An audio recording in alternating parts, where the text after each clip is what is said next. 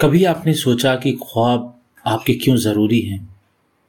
क्यों जो सपने आपने बचपन में सजोए थे, उसको आपको पूरा करना चाहिए? कभी आपने ऐसा सोचा?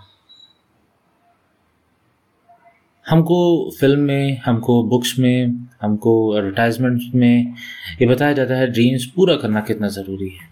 फैंसी वर्ड्स के साथ हर स्लोगन्स आते हैं, जैसे पैशन पर्पज़ और हम इसी में कहीं ना कहीं दब के रह जाते हैं। जैसे जैसे बड़े होते हैं, हमारी ज़ाती ज़रूरत और जिम्मेदारियाँ कहीं बढ़ जाती हैं और उसके बीच हम ये जो सपने होते हैं अपने, उसको छोड़ देते हैं।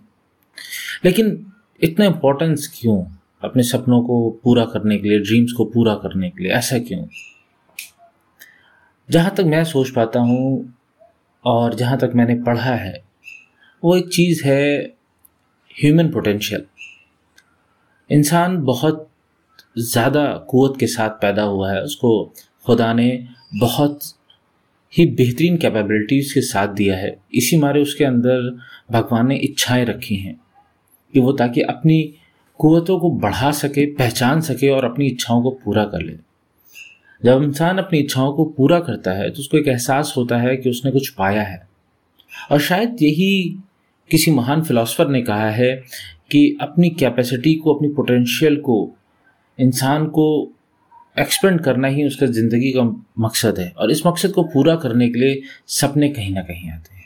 जो इच्छाएँ आपने ख्वाहिशें रखी रहती हैं, वो कहीं ना कहीं जन्म लेती हैं। वो कहीं ना कहीं आपके सामने रहती हैं कि इसको पूरा किया जाए। किसी का सपना होता है इस दुनिया को टहला जाए। सोचिए अकेले दुनिया को टहलना कितना जोखिम भरा काम है। लेकिन इंसान अपने इस पोटेंशियल को एक्सप्लोर करता है। सोचिए किसी ने ख्वाब देखा कि माउंट एवरेस्ट पर चढ़ा जाए। क्यों अपनी कोई जान जोखिम में डालेगा? लेकिन वो जानता था कि वो अपने कदमों के नीचे वो पहाड़ को रखेगा और उसने वो कर दिखाया। आपको एक चीज़ ये ज़रूर जाननी चाहिए कि आप जब बूढ़े होंगे और एक वक्त आएगा जब आपकी ताकत कम हो जाएगी तो उस वक्त आपके दिल में मलाल नहीं होना चाहिए कि आपके कुछ सपने अधूरे रह गए। शायद इसीलिए आपको अपने सपने, इच्छाएँ आपको, जो आपने, जो आपको ज़रूर पूरी करनी चाहिए, एक दो इच्छाएँ होती हैं लार्जर दैन लाइफ वो ज़रूर पूरी करनी चाहिए क्योंकि रिग्रेट ना रहे, पछतावा ना रहे। अब प्रॉब्लम ये नहीं है कि हम वो जो सपने हमने देखे हैं, वो हम पूरे नहीं कर पाएँगे। या हमारे पास उतने रिसोर्स नहीं हैं।